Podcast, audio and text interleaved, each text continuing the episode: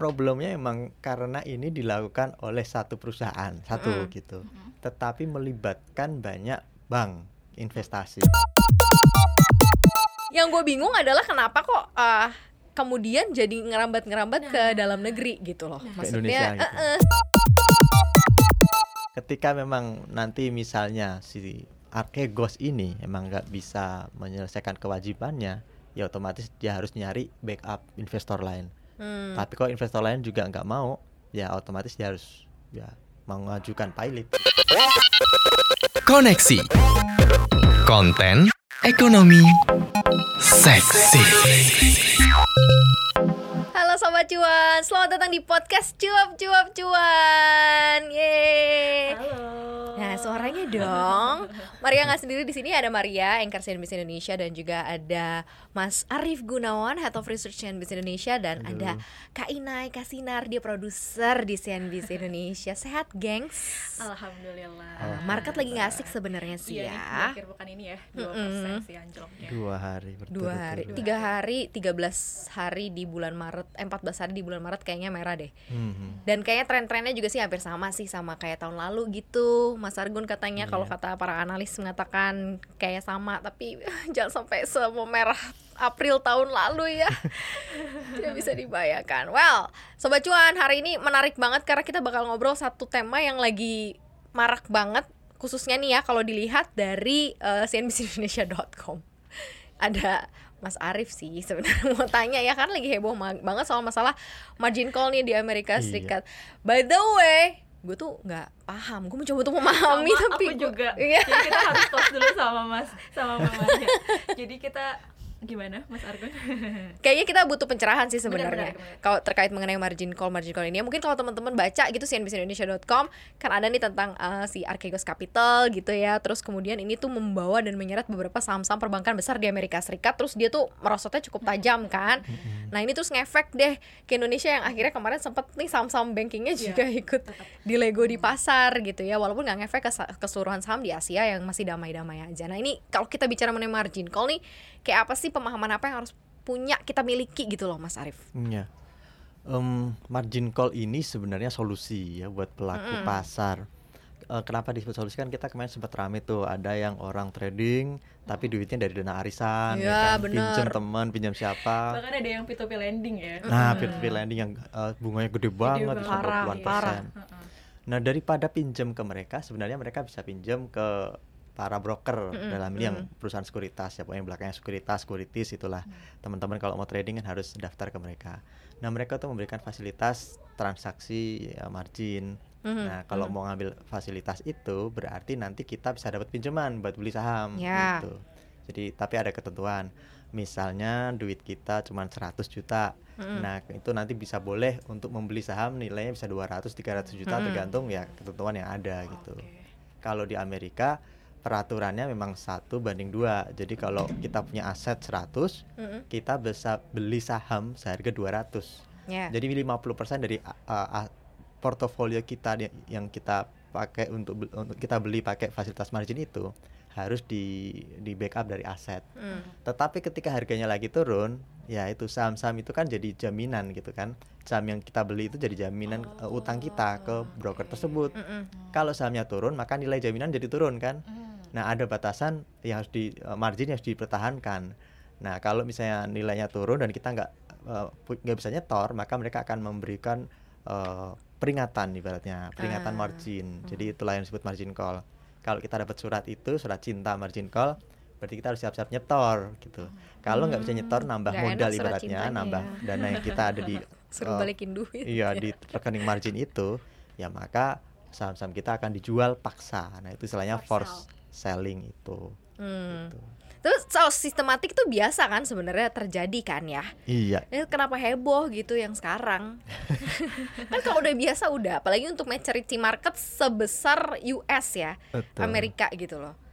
Problemnya emang karena ini dilakukan oleh satu perusahaan, satu Mm-mm. gitu. Mm-mm. Tetapi melibatkan banyak bank investasi. Oke. Jadi kalau di sini kan bank sekuritas, di Mm. sini belum ada bank investasi itu belum ada di Indonesia belum boleh.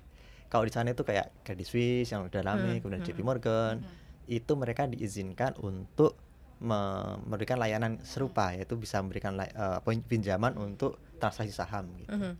Nah di Indonesia sepertinya belum bisa gitu eh, fasilitas itu dilakukan. Kita nggak bisa ke bank BUMN mana pun lah untuk minjem terus kemudian nanti eh, perjanjiannya itu digunakan untuk membeli eh, apa namanya aset atau portofolio di bursa Mhm. saham.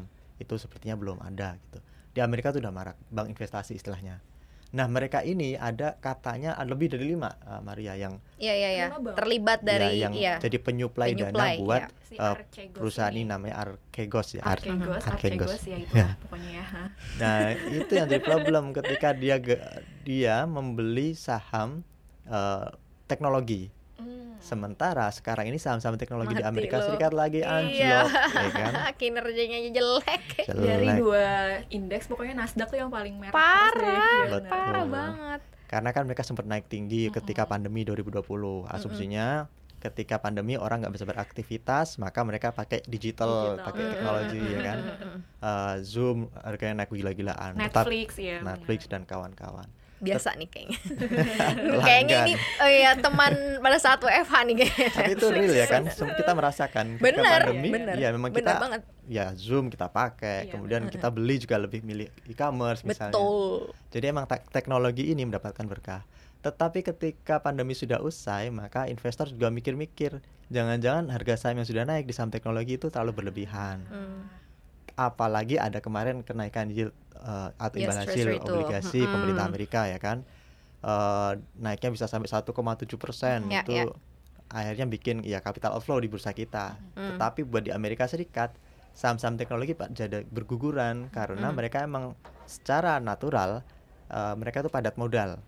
Eh, kalau mau investasi besar-besaran ya emang butuh duit gede kan. Mhm. Nah mereka biasanya larinya ke eh, pasar modal, eh pasar obligasi.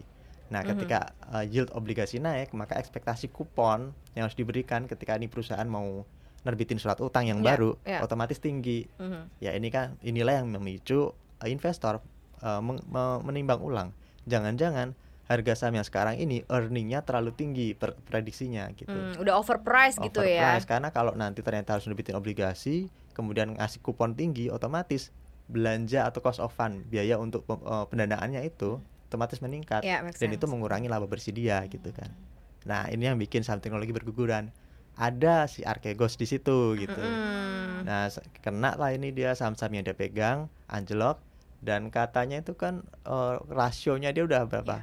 10 banding 50. Lima, Lima, iya. Jadi satu banding lima, benar. Ya kan? Gimana dia tuh? minjemnya itu 50 miliar US dollar sementara dia punya asetnya itu cuma 10 miliar dolar jadi kayak punya apa namanya selisihnya tuh 40 miliar Hmm. dolar Iya. jadi itu sebenarnya yang bikin si marketnya ini berguguran Kok jatuh bisa gitu. gede banget gitu ya? Bisa maksudnya satu banding lima nah gitu. sementara kan Iya. tadi kata Mas Argun itu adalah ada aturan itu satu banding dua tapi ini bisa satu banding lima Kalau di Indo, Iya. kalau di Indo ya. Oh. Kalau di luar sebenarnya juga sama ya, Mas. Sama Kayak ya? gitu Ya, juga ya. di, di Indonesia satu banding dua ya. Satu banding dua. Ah, Kalau di transaksi uh, margin itu ya. ya di eh, rekening margin ya. Mhm. Kalau di Amerika tuh ada aturan ada namanya T regulation yang baru keluar gitu Hmm. mereka sebelumnya kalau kita mau pakai fasilitas margin di sana itu eh, satu banding empat gitu.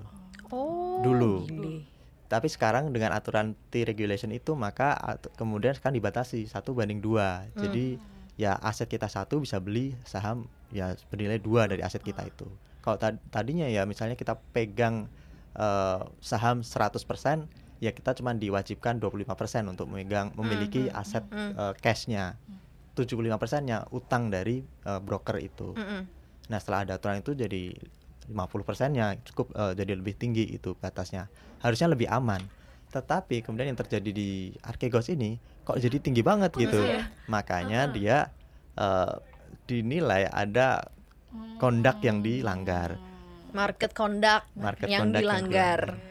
dan kan ada per- perkiraan dia pakai transaksi apa yang bikin regulator ini nggak bisa mengetrack Wow. jadi Iya, iya, saham-sahamnya iya, itu yang iya, dipegang sebenarnya apa iya, iya. istilahnya kan dia nggak nggak nggak iya. membeli sahamnya langsung Iya, tapi iya, pakai iya, iya. apa Pakai option, pakai option. pakai option Dia CFD di transaksinya tuh dipakai options justru transaksi option saham ya. Ya kalau di Indonesia sih juga udah ada sih mas ini mas market uh, option ini ya sih. kontra opsi saham kontrak opsi saham sih udah ada memang nggak sepopuler itu. Karena kalau di Amerika setahu gue yang gue baca-baca itu memang dia itu bisa dapat untung selain mungkin dari kenaikan harga saham dia bisa dapat untung juga dari kontrak kontrak Hmm. opsi itu gitu. Karena ada juga banyak banget beberapa yang memang eh, bahkan nih oh, orang Indonesia sendiri yang ikut transaksi luar dia memang lebih asik mainin optionnya dan mainin opsinya.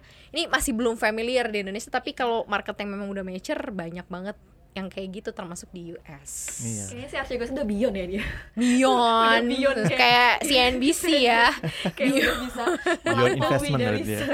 melampaui dari investasi-investasi ini. Yang gue bingung adalah kenapa kok eh, kemudian jadi ngerambat-ngerambat ke dalam negeri gitu loh. Maksudnya Indonesia gitu. eh, eh, ke Indonesia. Langsung loh mas. Iya kan Iya, iya, iya, iya. Archegos itu langsung besokannya kayak langsung Koreksi. koreksinya Mm-mm. langsung kemarin saham-saham gede lagi koreksi perbankan lagi Blue Yang habis bagiin lagi, dividen. gitu. oh iya benar mau Nah, dividen ditinggalkan lagi. kali ya habis bagi-bagi dividen ya dan kebanyakan asing Ya. gimana tuh mas Oke, ada pertanyaan sih seperti itu. Maksudnya kenapa ketika kasus itu muncul Archegos men- Mm-mm. keluar itu kan sekitar dua hari yang lalu. Eh, Saham-saham di Asia tuh masih hijau, sementara kita yang merah, Merah, sendiri. Satu Iya, persen eh, hari apa tuh Selasa ya. Mm-mm. Hari ini juga merah, Merah lagi. lagi. lagi Sementara eh, kalau di kita lihat di bursa regional masih variatif gitu, Eh, banyak yang hijau. Ah, kemungkinan ada beberapa kombinasi kalau kita bicara sentimen hari ini. Tapi Hmm. kalau kita kaitkan dengan Archegos, eh, mungkin pisau analisisnya bisa kita lihat kemungkinan ada faktor multiplier efeknya yang kerasa di Hmm. sini.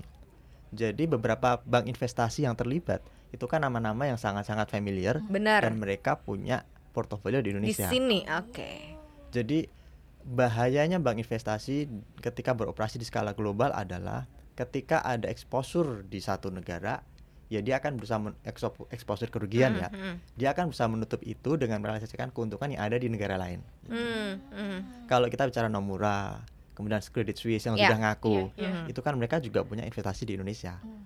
Gitu mereka punya portofolio investasi di Indonesia. Nomura itu sudah terkenal lah di Indonesia gitu.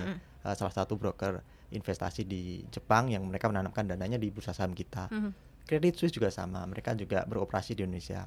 Beda sama beberapa yang sudah keluar gitu. Ya. Yang terakhir misalnya apa tuh Deutsche Bank misalnya Deutsche itu. Bank Deutsche Bank ya Itu kan pernah dia keluar. Aha. Tapi yang ini mereka ada di Indonesia. Nah, kemungkinan nah ini yang perlu dikonfirmasi lagi. Sejauh ini sih eh, bank-bank investasi itu belum memberikan konfirmasi apakah mereka melakukan aksi jual di pasar. Iya. Hmm. Kita juga tidak melihat ini. Yang bisa melihat adalah regulator. iya benar Eh, kalau misalnya memang multiplier effect itu ada, kemungkinan mereka memang melakukan aksi jual. Dan aksi jualnya ini bisa kita deteksi bahwa tadi asing ya kan Mhm. pertama. Kemudian yang kedua yang di- dijual itu saham-saham blue chip besar, ya BBRI, BBCA gitu kan yang selama ini jadi driver IHSG. ya ya Eh, biasanya kalau aksi jual besar-besaran di saham saham blue chip itu yang pelakunya emang eh, Ada investor yang institusi besar gede-gede juga Ada yang kakap-kakap butuh dana juga cepat. Dan mereka Oh, iya, iya, melihat iya. eh, portofolio yang dipegang itu portofolio yang bukan ala eh, pegangannya investor retail. iya iya benar, iya. Kalau retail kan bisa yang pegang apa RRA gitu kan, KLBF, KF gitu kan. aduh yang sekarang pada ini. Tapi kalau investor institusi biasanya mereka tetap pegang yang blue chip. gitu. Dan mereka gitu ketika ya. jual ya mereka Iya. jual yang blue chip itu gitu. Nah, ini memang perlu dikonfirmasi. Tapi kalau eh, kita coba kenapa yang lain di bursa Asia hijau kita kok kita merah sendiri iya gitu. kenapa kita kayak seakan-akan serentan itu gitu loh Mm-mm. marketnya yang lain masih nggak apa-apa Ya kemungkinan sedih itu. gue Eh, kita sudah memberikan eh, yield dividen yield yang tinggi gitu ya. Hitungan Uh-uh. mereka mungkin untuk untuk dibandingkan negara-negara Asia lain sehingga direalisasikanlah keuntungannya itu Hmm. gitu. Eh, apalagi kan kita suku bunga juga masih ya eh, ya dibandingkan dengan Amerika kita masih sangat-sangat tinggi lah gitu. Ya, ya, Makanya ya, obligasi pun banyak yang dilepas. Mm-mm. Di sisi lain ya karena ada faktor kalau hari ini ya ada tambahan faktor ini katanya BP Jam Sostek BPJS dia mengurangi itu portofolio di sebenarnya lebih mengkhawatirkan sebenarnya punya BPJS yang karena semua BPJS punya. punya. BPJS selesai punya. Saya juga punya. Iya maksudnya kalau mereka ngurangi iya ngurangi investasi di saham kan juga art- artinya harus dijual gitu kan portofolionya. Itu nambah tekanan. Tetapi kalau melihat eh, pola pada hari Selasa itu kan sudah ada koreksi bahkan sebelum ada kabar BP Jam Sostek ya kemungkinan ada faktor itu dan ada faktor lain sih yakni kenaikan eh, imbal hasil obligasi pemerintah Amerika Hmm. udah naik lagi ke Oke. 1,7 persen itu yang bikin ya kekhawatiran capital outflow terjadi lagi Hmm. jadi saya pikir kombinasi tiga sentimen ini gitu apakah memang eh, dominannya terkait dengan Si Archegos margin ya ini. jujur kita nggak bisa memastikan hanya regulator yang tahu tapi biasanya kalau regulator tahu dia nggak mengumumkan biar dia nggak panik dikasih tahu Iya, Iya. banget. So- soalnya si Gitu. Credit Suisse dan Nomura ini kan kayak masih no name gitu kan, tapi Ya. CNBC Internasional bilang kayaknya Archegos deh gitu kan. ya kayak kayaknya ya Kayaknya, ya, kayaknya Archegos deh gitu karena mereka berdua memang belum me- mengatakan bahwa ada Belum mengakui. institusi- belum mengakui kalau misalkan institusi si Hmm. Archegos ini tuh yang menjadi biang kerok dari semua ini gitu. Hmm. Tapi sebenarnya Mas Argun, kalau misalkan kita lihat, apakah dampak dari margin call ini bisa sistemik nggak sih? Soalnya kan ada beberapa ya analis tuh yang bilang ini hanya sementara, Mm-mm. tapi ada juga yang bilang kayaknya bisa deh, Hmm. bisa sistemik sampai ke mungkin kayak let's say yang Lehman Brothers Mm-mm. gitu. Hmm. Itu gimana tuh? Apakah bisa segitunya efeknya si margin call ini? Dulu mau ngomong apa? Coba produser ketemu head riset gue. Gue mah di tengah-tengah aja jawab tolong. Kita hanya ini ya, kayak menerawang. Mas Argun tolong. Enggak karena banyak yang menganggap ah, kalau sampai separah itu kan ya kita Nah, tahu lah 2008 ya. Mm-mm. Mas Argun mungkin aku mah belum masih kecil waktu itu. Saya masih SD Mas Argun. Eh, Mas Argun gue merasakan waktu itu krisisnya gimana gitu. Gimana Mas? liputan sih saat itu sih. Aduh, aduh, aduh, aduh. Ampun. Apa ini akan sama similar nggak sih atau dari huge-nya dari besarannya sebenarnya masih ya nggak akan ke sana sih gitu Ya kalau em, polanya itu saya memang ada kekhawatiran bisa terjadi hal serupa. Polanya itu apa? Ada kegagalan investasi itu yang pertama di pasar modal. Kemudian yang kedua ada efek berantai di mana ternyata eh, pukulan itu, kerugian itu tidak hanya menimpa si pelaku. Mhm. Kalau tahun 2008 tuh Lehman Brothers, ternyata juga menular ke institusi keuangan yang lain Mhm. institusi keuangan yang global eh, yang sifatnya global operasinya bank investasi tadi. Nah kesamaannya ada ada satu yang bermasalah ya kan Archegos kalau dulu Lehman Archegos. Mhm. Kemudian yang kedua ada bank investasi global yang ikut terkena dampaknya.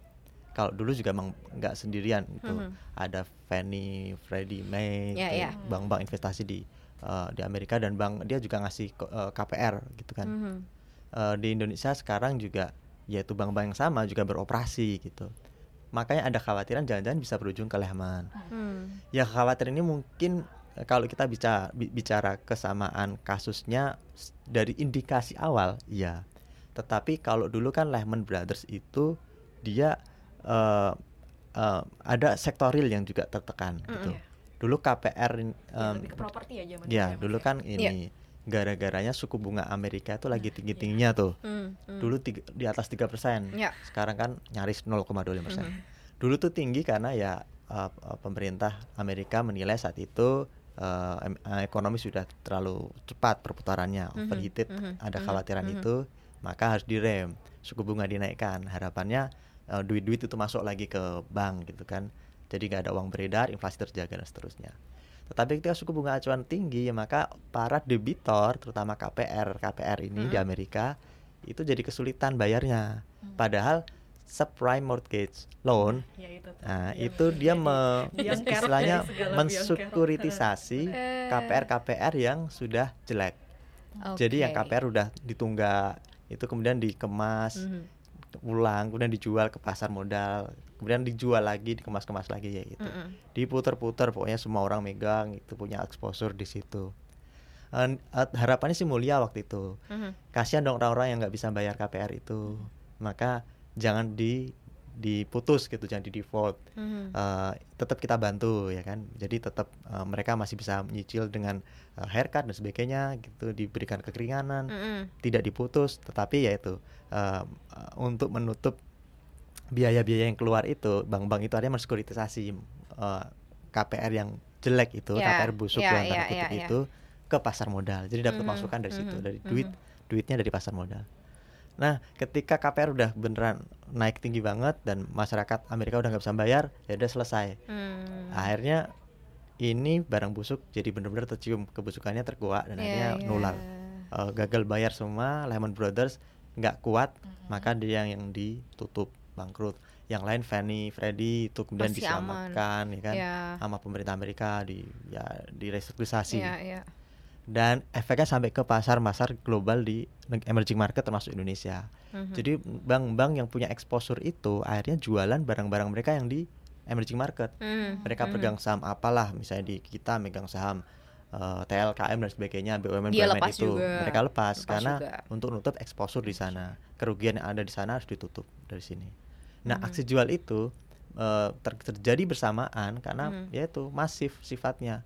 Bank investasi yang melakukan atau kepepet untuk butuh duit itu juga banyak. Hmm, Makanya hmm. rame ketika ada aksi jual gede dan yang jualan eh, barangnya kelas kakap investornya ya yang retail ikut-ikutan Iya. gitu. Iya. Pasar saham tertekan. Nah, itu yang terjadi pada 2008. Pola itu bisa jadi terjadi pada tahun ini gitu. Kalau bank investasi yang terlibat ternyata juga banyak gitu. Tapi sekarang ini kan baru indikator awalnya yang mirip. Iya. Tetapi indikator lanjutannya apakah sama? Apakah bank-bank Hmm. investasi global itu banyak yang terlibat? Selama ini kan yang sudah confirm Credit Suisse sama Nomura. Nama gitu. Nomura ya. Meskipun efeknya kayaknya udah kerasa di sini Hmm, gitu ya. hmm. Apakah bank-bank lain juga terkena? Ada dugaan JP Morgan juga ada exposure. Masuk di situ ya. eh, Morgan Stanley Ya, katanya ya. juga ada. Bahkan katanya ada berapa? eh, 11 Maria? katanya. Nah, 11. 11. Siapa Yang mereka? terlibat, ya. Gitu. Nah, kalau mereka itu ternyata punya exposure besar juga dan ternyata kerugiannya lebih gede daripada yang kita perkirakan. Perkirakan kan 20 miliar tuh Hmm, nilainya. hmm, Itu setara hampir 300 triliun rupiah. hmm. Nah, kalau ini ternyata lebih gede dibandingkan perkiraan, ya bisa jadi ada efek berantainya ke pasar modal kita dan seluruh negara lain gitu. Hmm. Itu yang jadi khawatiran. belum ada kayak gini aja dari kemarin marketnya juga udah sepi udah kayak maksudnya ya retail aja Iya. ya udah nggak terlalu bergairah kayak dulu Benar-benar. nih waktu pas lagi zaman zamannya kita bahas Iya. soal uh, margin-marginan short selling yang sampai 20 t 20 t per hari gitu loh mas sekarang Iya. tuh kayak cuma tinggal 9 t 10 t karena minim sen- sentimen ditambah sekarang sentimennya juga bad gitu loh kayak terkait mengenai ini kalau sampai terbukti nanti ada nama-namanya itu keluar dan capsnya besar banget di kita kan bisa bayangin dong Iya. 2008 waktu itu kayak apa coba? Sekarang kayak gimana? Aku tak sanggup membayangkan. bayangin sih bener kak Iya kan? Iya. So berkobar-kobar portonya maksudnya berkobar-kobar merah-merah. Tapi ini mas, karena banyak ada yang bilang juga si margin call ini sebenarnya di regulate exchange Sebenarnya tidak ada aturan yang mengatur Itu benar gak sih? Eh, itu diatur. kan? Marginnya diatur. Marginnya Marginnya diatur. diatur, diatur. Tetapi yang sekarang terjadi di em, Archegos ini, dia tuh pakai itu tadi dia beli saham dengan kon- konsep apa, kontrak atau sebagainya, kontrak opsi. Mm-mm. Dia bikin sedemikian rupa agar ke- nggak ketahuan exposure-nya di saham-saham apa Ya, saja. benar. Jadi benar. ada ya kalau Financial Times memberitakan regulator pun kesulitan memastikan seberapa gede sih leverage yang dia pakai gitu Mm, mm, mm, mm. dengan bank-bank yang terlibat gitu. Apakah benar satu banding lima itu atau Hmm. jangan-jangan lebih tinggi dari itu? Dan sahamnya di apa saja itu masih jadi pertanyaan. Yang Hmm. ketahuan kan yang dilaporkan baru eh, Viacom, kemudian Discovery, saham-saham teknologi. Jangan-jangan dia bukan saham, saham teknologi yang lain gitu. Hmm. Kalau ini terjadi dia pegang yang lain juga, ya efeknya bisa merambat. Sekarang aja perkiraan ini baru perkiraan yaitu kerugian 20 miliar kan tadi. Eh, Credit Suisse sama Nomura udah sempat Mm, nyebut mm, mm, angka-angka tapi perkiraan 20 miliar.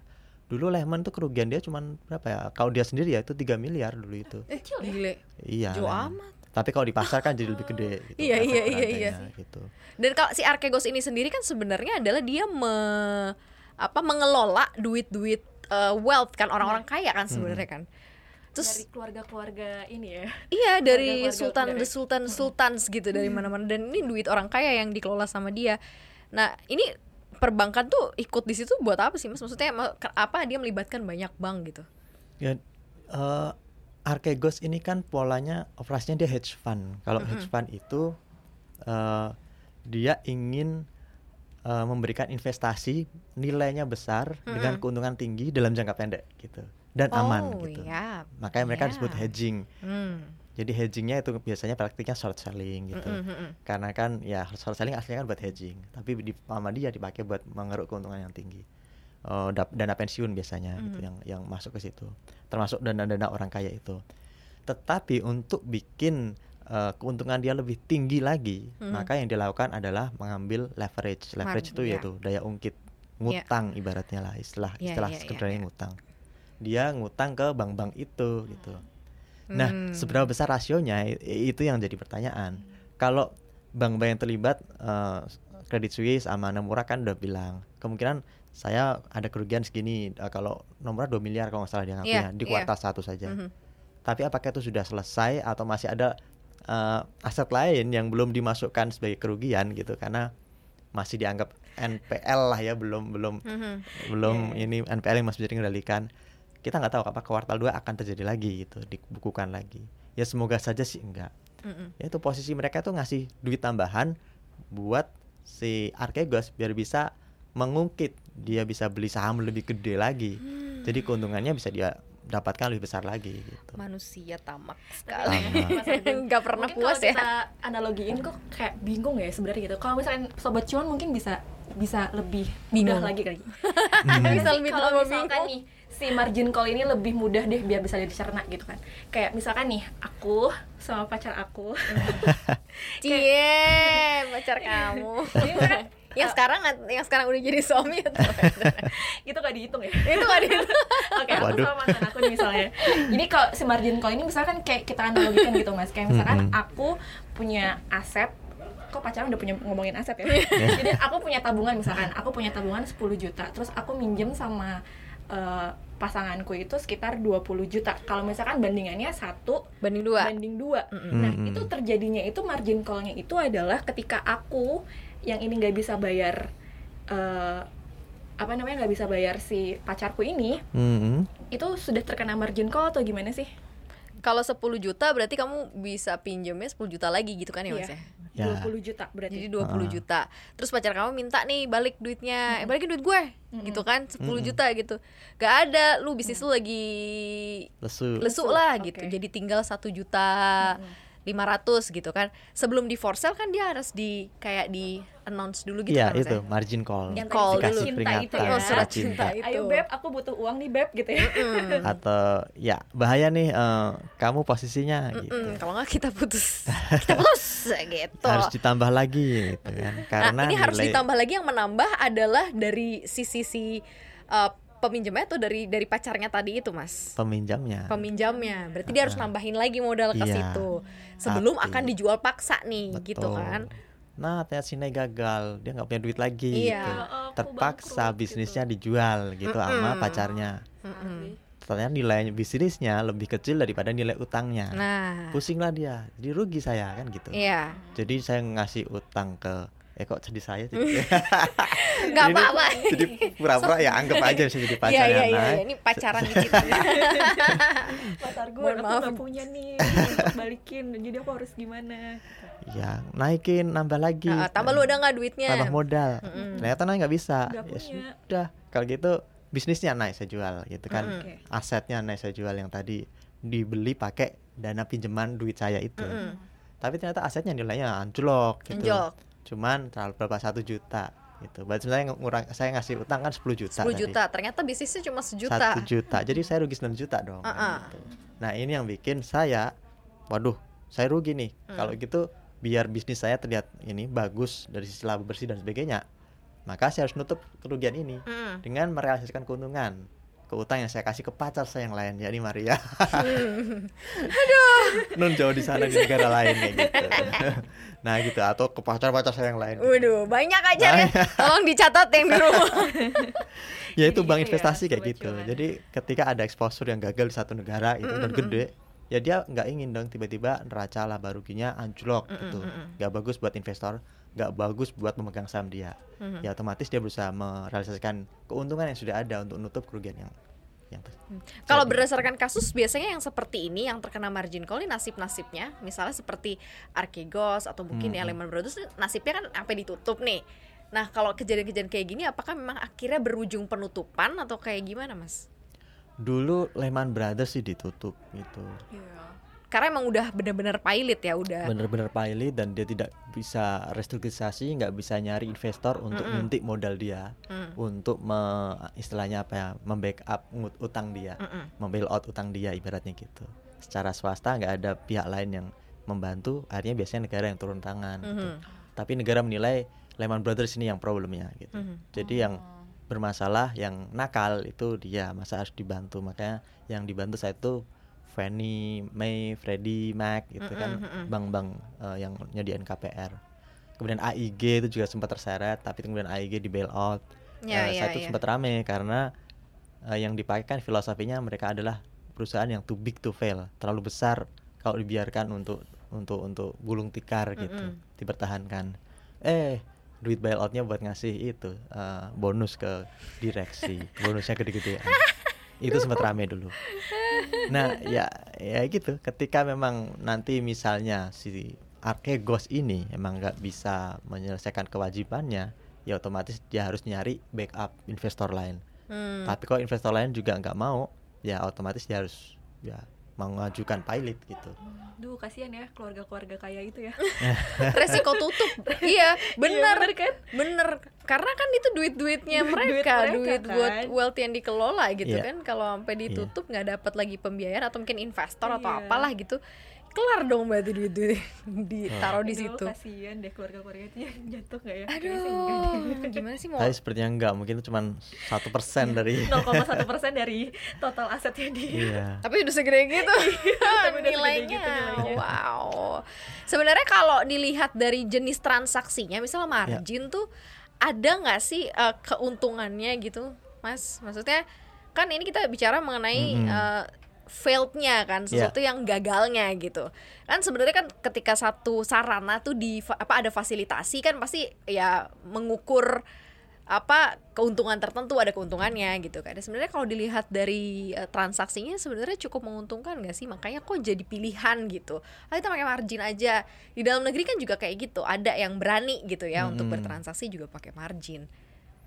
Em, itu keuntungannya itu dari sisi likuiditas Hmm. jadi likuiditas pasar akan lebih gede lebih rame jadi kalau saya hanya cuma punya duit 100 juta tiba-tiba saya bisa bertransaksi 200 juta Hmm. ya kan? Itu kan berarti nanti pasar jadi Pasar makin ya. rame. Nah, ya. dan ketika likuiditas tinggi eh, otomatis broker pemasukannya juga meningkat. Karena kan dia dapat fee ketika kita beli atau Mm-mm, jual saham mm-mm, gitu. Mm-mm. jadi kalau ki- saya hanya jual satu rupiah keuntungan broker kan dikit. Tapi kalau saya belinya seribu rupiah ya kan? Itu berarti kan jauh lebih gede. Nah Hmm, itulah hmm. keuntungannya broker dengan memberikan margin trading keuntungannya pasar yaitu likuiditasnya semakin meningkat. Eh, likuiditas yang meningkat ini positif karena nanti otomatis akan membuat eh, investor lebih bergairah. Jadi mereka yang tadinya enggan pas ngapain saya invest di bursa Indonesia? ibarat gitu. Iya. kalau transaksinya sepi saya mau jual barang yang nyari nggak banyak Nggak banyak. ya kan? Ini kan sama kayak eh, investasi di properti. Kita kan beli properti. Tapi apakah properti liquid itu ya, ya, ya. enggak ya kan jadi kalau saya butuh duit saya mau jual rumah saya Iya, yang yang nyari itu nggak banyak gitu. Benar. benar. makanya ada orang bilang jual beli properti itu kayak nyari jodoh kan gitu susah Nyari gitu jodoh itu bukan jerami loh. Iya. Maria Kan- kan kayak Jarum Iya, gitu. serius. Enggak soalnya yang ngomong Mas Ar. Ada di depan mata jodohnya. Loh, kainai dong ya itu karena nggak liquid gitu Hmm. beda kalau di saham saham kan liquid saya lagi megang taruhlah satu saham bank Mm-mm. saya mau jual waduh yang beli yang Ya. butuh nyari banyak ya otomatis saya lebih seneng gitu Mm-mm. next time kalau saya ada duit lebih ya saya akan lebih banyak masuk investasi di saham Mhm. itulah pentingnya likuiditas dan itu bisa dibantu lewat margin trading gitu. Mhm. tetapi margin trading itu bisa jadi eh, bumerang kalau yang tercipta adalah bubble gitu. Ah, iya iya benar benar benar. bubble benar, benar. itu ketika pasar itu nilainya meningkat jauh melampaui eh, nilai real atau nilai wajarnya gitu. Jadi kalau kita ngomongin Lehman Brothers tadi, itu kan yang terjadi itu bubble di pasar properti. Mhm. Jadi ya itu pendanaan eh, sekuritisasi KPR itu begitu besar, begitu Hmm. banyak. Eh, sementara KPR-nya lagi seret ini Hmm. bisnisnya, industrinya. Kita krisis 98 juga sama. Dulu ada bubble properti, Ya. orang bangun properti segede-gede sebanyak-banyaknya. Duitnya ngutang dari luar negeri. Mm-mm. Sementara dijualnya kan dalam rupiah. Ada mismatch gitu kan. Gak apa-apa kita utang gimana mas? iya dipakai buat bangun gedung-gedung gitu kan. Ya akhirnya terjadi mismatch bubble kemudian meletus gitu. Nah ini sekarang ini apakah bubble tercipta? Ada khawatiran bubble sudah tercipta bukan oleh Arkegos gitu tetapi oleh bank sentral. Eh, kan sekarang the Fed itu masih mempertahankan quantitative easing. Ya, ya, dia ya, beli ya, ya. obligasi 120 Iya. Miliar dolar per bulan Mm-mm. artinya pelaku pasar itu kayak dijejalin duit tunai Mm-mm. orang yang nerbitin obligasi pasti dibeli sama dia Mm-mm. orang yang eh, lagi megang obligasi swasta punyanya siapalah Apple dan kawan-kawan dibeli sama sama bank sentral gitu. Otomatis eh, obligasi itu dilepas dan kita pegang cash. Nah, cash ini mau taruh di mana gitu. Makanya diputar di saham, Mhm. beli saham-saham teknologi.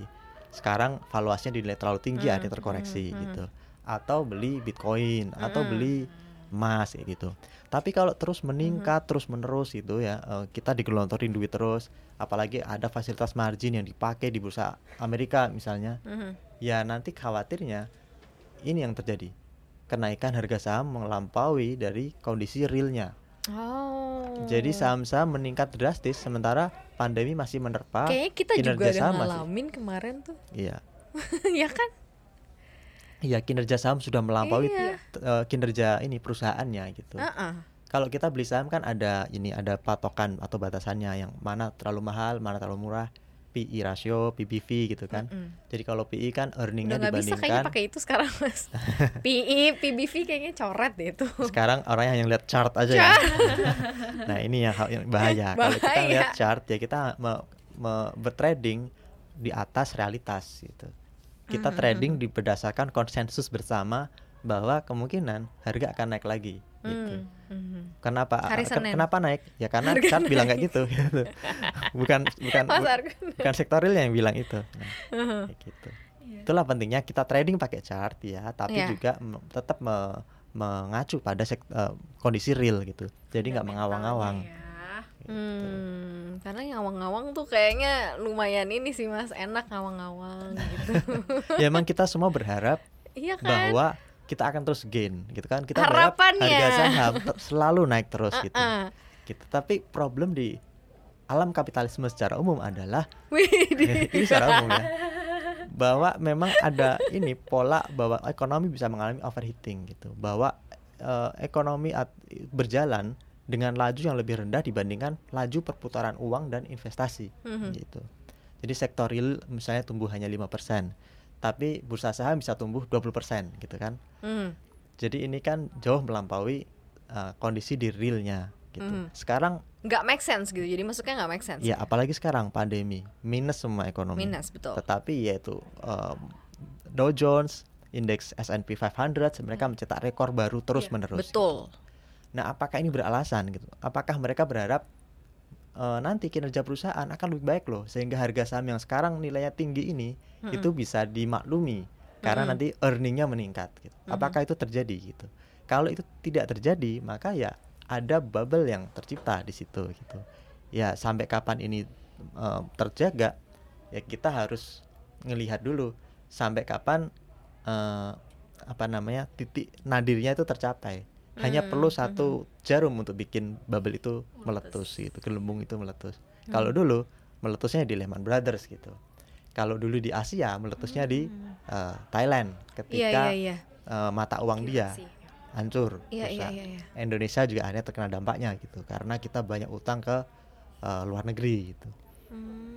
Nah, sekarang yang terjadi ekonominya kita lagi tertekan, bursa sahamnya naik terlalu tinggi gitu. Di Amerika kemarin The Fed mengatakan eh, Jerome Powell ya, bosnya di sana, gubernurnya Bank Sentral Amerika Serikat, dia bilang sekarang memang eh, valuasi aset itu sudah tinggi, tapi mereka menilai stabilitas keuangan masih terjaga gitu. Ya ya. Tapi tidak ada elaborasi terjaganya dari sisi mana gitu. Artinya apakah mereka sudah mempertimbangkan fraud seperti yang terjadi sekarang ini yang berbasis pada valuasi yang terlalu mahal di saham-saham teknologi Ya benar. kayak gitu. Kalau itu belum diperhit- diperhitungkan, maka saya pikir Jerome Powell sekarang sudah mulai ketar-ketir gitu. Dia akan memasukkan ada faktor risiko baru nih.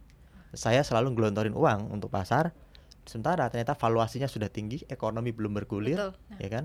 Eh, kemudian ada eh, apa namanya error di situ. Error ya ya ya. Dan error itu nanti akan berdampak pada aksi jual besar-besaran gitu. Kalau aksi jual besar-besaran ya sudah itu the end of bubble terjadi gitu. Sekarang Jarumnya udah ada nih ya berarti Iya. ya. Gimana menurut Anda sobat cuan? Ini sebenarnya cukup eh, menarik untuk dipahami ya, apalagi kalau lihat dari kondisi market kita juga nih terkait dengan transaksi lah, margin lah, apalah gitu ya Mas ya. Iya. Kayak cukup lumayan related lah. Jadi sobat cuan bisa mulai memahami. Tapi kalau seandainya eh, dampak signifikannya gitu eh, ke dalam negeri selain tadi mungkin kalau misalnya ada pelepasan terhadap saham-saham yang memang punya aset di kita apa sih yang paling eh, worst to come worstnya mas? Kalau karena kan kalau dilihat sekarang udah akhir Maret tapi ya gitu marketnya malah makin sepi gitu kan terus Mm-mm. ditambah lagi sentimen dalam negerinya nggak ada selain dividen habis itu juga kelar Mm-mm. gitu aja terus kalau dilihat kombinasi dari luar masih ya masih cukup berat gitu US Treasury ya Ya. 1,8 loh sekarang gitu kan dan tambah lagi BPJS gitu ya ngelihat bahwa wah gue kayak harus ngurangin juga nih karena ngerasa bahwa mungkin ya uh, feedbacknya kok nggak nggak besar ketersediaannya bahkan cuma berapa 98 persenan ketersediaan uh, di BPJS di harga indeks harga saham gabungan 6000 kemarin ya sekarang Mm-mm. 5900 pasti kan lebih kurang lagi Iya. Nah, memang sekarang kalau kita jadi investor ya di bursa saham. Indonesia, kita harus mengantisipasi ada risiko mm, koreksi ini terjadi. Gitu. Hmm. Eh, seca- kalau kita bicara ekonomi saja, ekonomi ini kan kalau IMF dia bilang ekonomi Asia itu bakal nol tahun ini, gitu. Tahun ini. Tahun ini. itu baru Iya. Tadi di- eh, mereka bilang kayak gitu. baru ngomong itu 0% bisa nol makanya Bisa harus nol, waspada bisa gitu 0%. bisa nol Eh, kalau kita bandingkan dengan krisis Asia itu tahun 2098 itu kita Asia masih tumbuh 1,37 persen kemudian Hmm. kalau tahun 2008 yang ketika tadi krisis Lehman Brothers subprime mortgage loan itu itu masih eh, tumbuh 4,7 persen gitu Mm-mm. Asia tapi sekarang dia bilang bisa 0 persen gitu karena pandemi ini belum usai Hmm. jadi harus dipahami bahwa kalau teman-teman atau sobat cuan di sini pegang saham yang naiknya sudah terlalu tinggi, Hmm. tolong dicek lagi PI rasionya, BBV-nya Hmm. gitu. Kalau memang sudah saatnya Anda merealisasikan keuntungan, uh, saya pikir ada ada ada ini ya, perlu pertimbangan untuk melakukan itu gitu. Karena ya kalau sampai gelombang yield menghantam Indonesia bersamaan dengan gelombang Archegos ini Mm-mm. uh, ya kita pasti akan melihat koreksi besar-besaran di bursa Indonesia. Jadi ya kalau sekarang terjadi um, uh, ki- kita lagi trading sekarang ya saya pikir horizonnya harus jangka pendek dulu. Jadi statement dari beberapa analis yang dari tadi gue denger nih Hmm. di CNBC Indonesia dia bilang bahwa CNBC Indonesia TV begitu ya, Ya. mengatakan bahwa apa yang terjadi di Archegos tidak terlalu uh, signifikan dan ya, mempengaruhi itu Ya. berarti tidak begitu ya.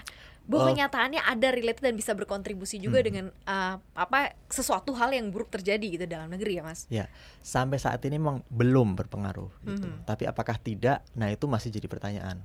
Kita baru tahu bubble itu pecah setelah itu terjadi gitu. Hmm. Tapi kalau kita mau timing the market untuk mengantisipasi itu terjadi, maka kita harus menghitung semua faktor yang kemungkinan bakal terjadi ke depan. Nah, saya Hmm. melihat kemungkinan itu ada. Gitu kalau kita ngelihat pola apa yang terjadi pada Archegos dan dengan Lehman Brothers dulu. Ya. Sektor real sekarang lagi an- anjlok.